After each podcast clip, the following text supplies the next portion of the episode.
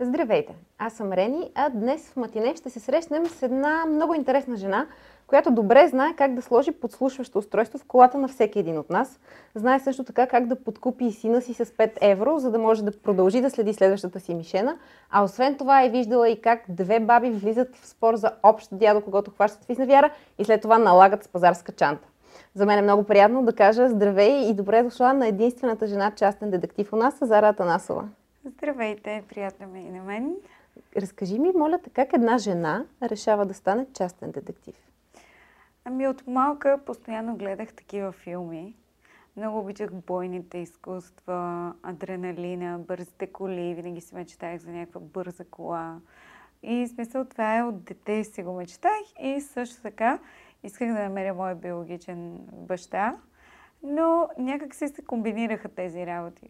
В смисъл много ми харесваше адреналина, който има тази работа, тази професия. Детективството учи ли се като занаят? Как човек може да стане детектив след като си помисли, че иска да бъде такъв? Ами, аз вярвам, че всичко се учи, но е и инстинкт и дали наистина това ти хареса. Защото ако един човек не му хареса бързата кола и скоростта като цяло, няма как да му харесва да бъде частен детектив. Затова това трябва да е 50 на 50.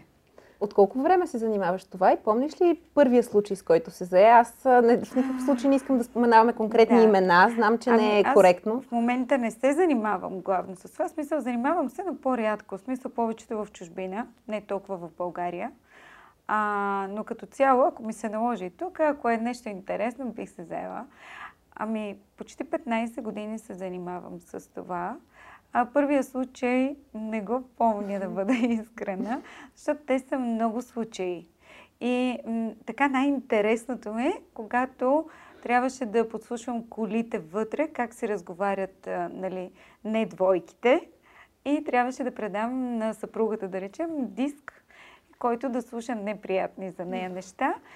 И тази част да сваля от записа, да го запиша, да го дам, беше много забавно много интересно. В смисъл, как хората а, наблюдавах. Много обичам да наблюдавам. Нали, какво се случва след това, как се случва. И е доста интересно, мога да кажа. Можеш ли да опишеш, сигурна съм, че и за зрителите ни ще бъде много интересно, какъв е работният процес? Тоест, когато човек те потърси за такъв тип услуга, откъде започваш? Кои са първите неща? Ами започва това, че първо а, те имат някакво съмнение, идват в офиса и разговарят и започват да питат какви са, какъв е начинът, какви са условията и ние им даваме най-различни варианти, които да са окей okay и за тях и за нас. Някои искат видеозапис, други искат само снимка, трети искат само доказателство, че ние сме го видели, защото, например, ако искат видеозапис, не може да се оскъпи цената. И а, водим някакви параметри, които да са за всички, но от офиса тръгва всичко и после е в нашите ръце и започваме, а, ще видим, трябва да преценим дали ще сложим GPS на колата, дали жената има достъп до колата, да сложим някакво устройство да записва, защото има най-различни устройства. Едното, което може да се отключва по време, като чуе глас и да записва пространството. Другото е като звъниш на някаква сим карта, която също се чува когато ти искаш. И другия, който просто да запише. И ние преценяме кое, как, къде според нещата, които имаме, информацията, която тя може да ни даде. И по принцип искаме максимално всичко информация. В колко часа излиза, в колко се прибира, какво прави, взи, гледа ли с телефона, не си ли го гледа, обръща ли го наобратно, защото то си има някакви а, сигнали, вероятно, които човек се издава да. така или иначе. Например, ако се прибере мъжът в къщи, често обръща телефона наобратно, това е един сигнал, че се крие телефона, че го е страх някой да не звънне. Или често ги записват с мъжки имена, а, или се крият в банята да говорят често се чуват звуци.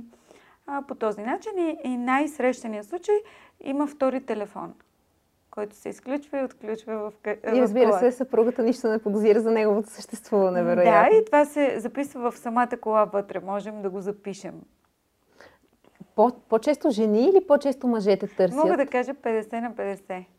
Това е в Гърция. Тук в България не е толкова. В смисъл, а, тук в България се занимавам с други неща. Но това ми е професията, която имах до сега. В смисъл до преди 2-3 години, които работех в Гърция активно с моя бившия съпруг. Но тук в България главно се занимавам с други неща, защото тук някак си не е много модерно. Все още, може би, хората не са свикнали да търсят детективи за такъв да, тип ситуации. Има, има, в смисъл, съм разговаряла и с колеги тук в България, има доста добри, но аз не съм срещала хора, които да искат много често такава услуга в България. Ще, ще, стигнем и до това, с което се занимаваш да. в момента. Още малко просто ще те поразпитам да. за детективската част, тъй като за мен, а предполагам и за много хора от страни, които не са навътре в този бранш, за тях цялата история звучи много като Шерлок Холмс, като Джеймс Бонд. Да. Случва ли се да се дегизираш, например, да си търсиш места, на които трябва да се скриеш, за да не те видят, да преследваш някого дълго време? Да, и си има начини, които трябва да... И първо, че трябва и да внимаваме, защото все пак си е опасно със сигурност много е не ни харесва на детективите, когато преследваме някой и не можем да му сложим GPS и го изгубим на светофара.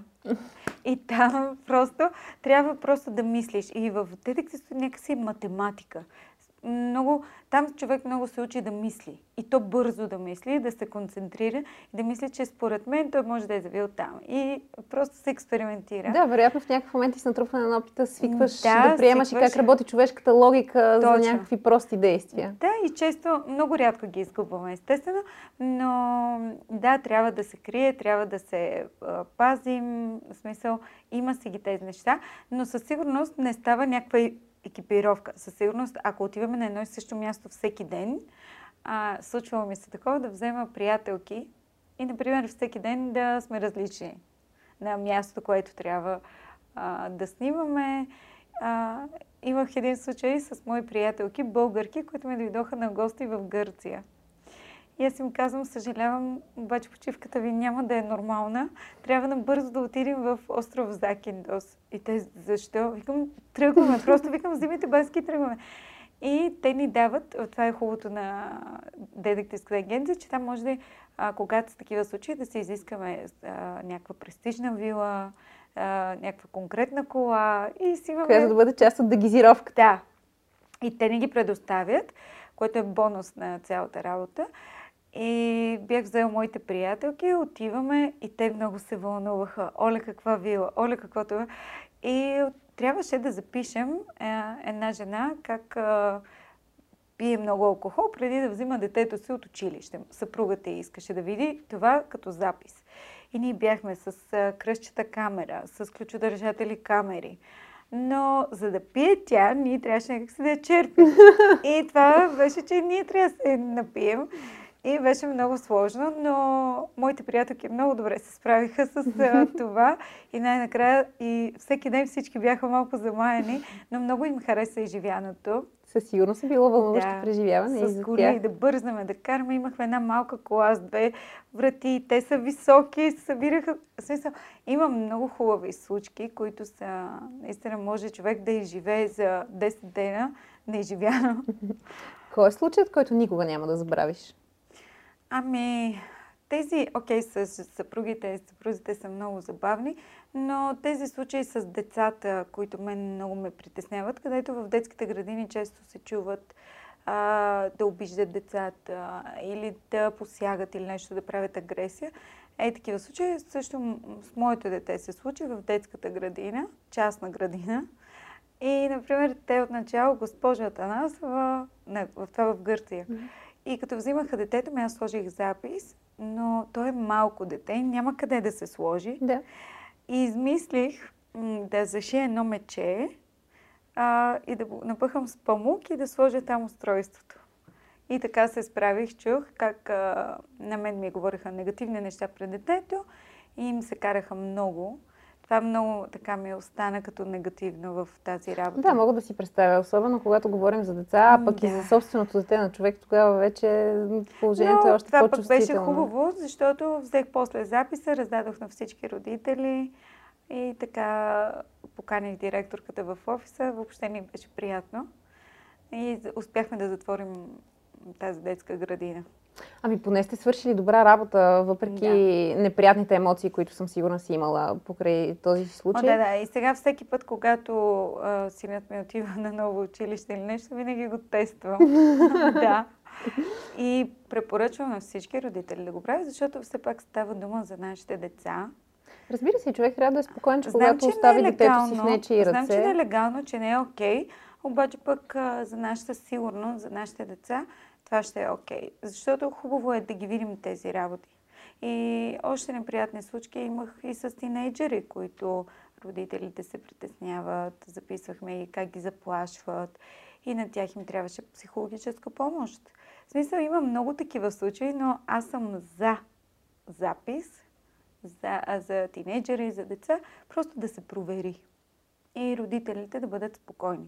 Не казвам и, цял живот евентуално да, да се избегне задълбочаването на някакъв проблем, ако той Точно съществува. така, защото ако се открие бързо, може да се оправи, но много деца не споделят на родителите си. Мисля, че днешно време са много по-отворени, споделят, защото гледам тук в България най-вече много тинейджери, много са отворени, те говорят като възрастни. И някак си вече в днешно време те сами си споделят. Сега на нашия редактор Криси Димитрова ми обръща внимание, че певицата Андрея се изказвала доста ласкаво за теб, а пък да. по едно така любопитно стечение на обстоятелствата, момента съвпада с нейната така раздяла с Коврат Полев и ние се чудим ти имаш ли пръсти в тази работа? Не, такива работи. Въобще не мога да коментирам, но нямам пръст в лоши неща. Сега ти, освен, че си се занимавала с детективство, си гадател. Да. Нещо, което на мен ми стана много интересно е, че искаш да заминеш за Африка, за да гадаеш на кости. Да. Как се случва това? Ами вижте сега. В Африка това е тяхната традиция. А от Африка се ражда магията, това е окултното всичко, мистиката. Много хора, като чуят думата магия, веднага се плашат и се притесняват. А, нали, веднага го асоциират с някаква дума шарлатанство. Да, по-скоро с някой злонамерен човек, който иска да им навреди по някакъв начин. Но и е факт, прави се. Много често това се случва, нали, като го използват като измамен метод за печелене на, на финанси и на такива работи. Обаче това е една древна практика, която е много свързана с мъдрост. И това е много старо нещо, което вярвам, че ако човек го уважава и се занимава с него с добронамереност, цел да открива някакви различни неща от тези нормалните, може просто да бъде полезен. И на мен много ме интересува това, смисъл, откъде тръгва. А тръгва от Африка много неща. И тъй като учила съм арабски неща, по-скоро в друг част, друга част, искам много да се насоча към Африка, защото техният метод на кости ми е много странен. Какво може да научим от костите? Какво ами, те предсказват, да те предсказват бъдещето с това гледане, с този начин на гледане и също а, това, което ще учим и с билките. Не лечения, пак а, защото те, нали, като се къдят, не знам как се къдят, какво правят, сега ще науча. Край, на 1 април заминавам, между другото. И след два месеца, като се върна, ще мога да разкажа повече. С удоволствие ще те поканим да. пак да ни разкажеш. А, притесняваш ли се, защото знаем, че особено в Африка yeah. а, племената и техните гадатели са много, те се пазят, не допускат много външни хора. Ти как успя да осъществиш контакт с тях? Ох, много, много странно, но аз вярвам, че това, което е да се случи, става лесно, което е твоето, например. Ми имам една приятелка, която, нейната приятелка е сангома. Те ги наричат сангоми. И аз много исках да уча и тя казва, не може само така. В смисъл, трябва да сте избрани. И аз с моята приятелка изпратихме снимки да видим дали сме избрани. Те казаха да, но не на всички е окей. Okay. И така, че ние можем да учим, но не на всеки е позволено. И тя се съгласи да ни преподава, което е много сложно и със сигурност е опасно там. Това ме притеснява малко. Ами защото сега, особено в тази руса. ситуация на, на пандемия, също е малко по-деликатно с пътуванията. Как, Ми, отразява ли се всъщност коронавирусната пандемия по някакъв начин на работата ти? Не. В смисъл, аз въобще не усетих, че има COVID по някакъв начин, защото пътувам често.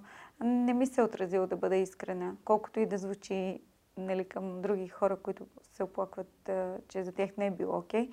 Но аз наистина не усетих нищо. Усетих, че просто зимно време, трябва да стоя малко повече в къщи и да пътувам, защото изцяло работата ми е онлайн. онлайн помага на хората. Да. да. И за това не усетих. Но преди COVID аз започнах да работя онлайн и затова н- не усетих. Преходът е бил Да. Със сигурност, ако не работех онлайн, щях да го усетя по-негативно. Зара, аз много ти благодаря за тази среща. Беше много благодаря. интересно и съм сигурна, че ще ми бъде още по-интересно живот и здраве, когато се завърнеш от Африка, да ни разкажеш какво Със са те научили там за костите и какво могат да ни разкажат те за бъдещето на човек. И аз ще се радвам пак да дойда и да ви разкажа всичко.